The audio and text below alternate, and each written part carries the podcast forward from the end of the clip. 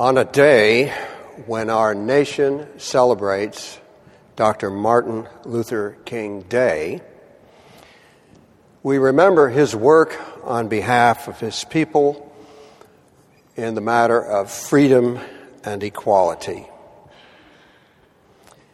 And on this day, we hear words from St. Augustine that speak to how you use your gifts to be pleasing to God.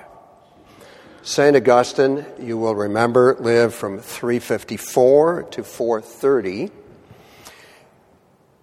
He grew up in a pagan setting, following those teachings until he encountered sermons of Ambrose and came to a saving faith, becoming eventually presbyter, then bishop in Hippo. We read from his City of God. This is true sacrifice. Every work that unites us in holy fellowship to God, perform for His supreme good. For He alone can bless us in the end. Therefore, even our merciful acts aren't sacrifices if they aren't done for God's sake. For sacrifice is a divine thing even though we make or offer it. Those who have vowed themselves to God and are consecrated in His name are sacrifices, in that they die to the world in order to live for God.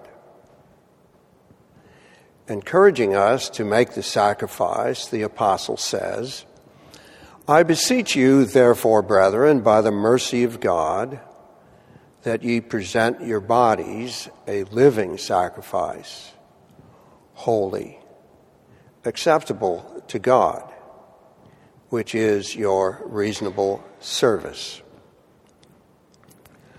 When the soul uses the body as a servant or instrument, it is a sacrifice if used rightly for God. But the soul itself becomes much more of a sacrifice when it offers itself to God. It is inflamed by the fire of His love in order that it can receive His beauty, become pleasing to Him, lose the shape of earthly desires, and be remolded into permanent loveliness.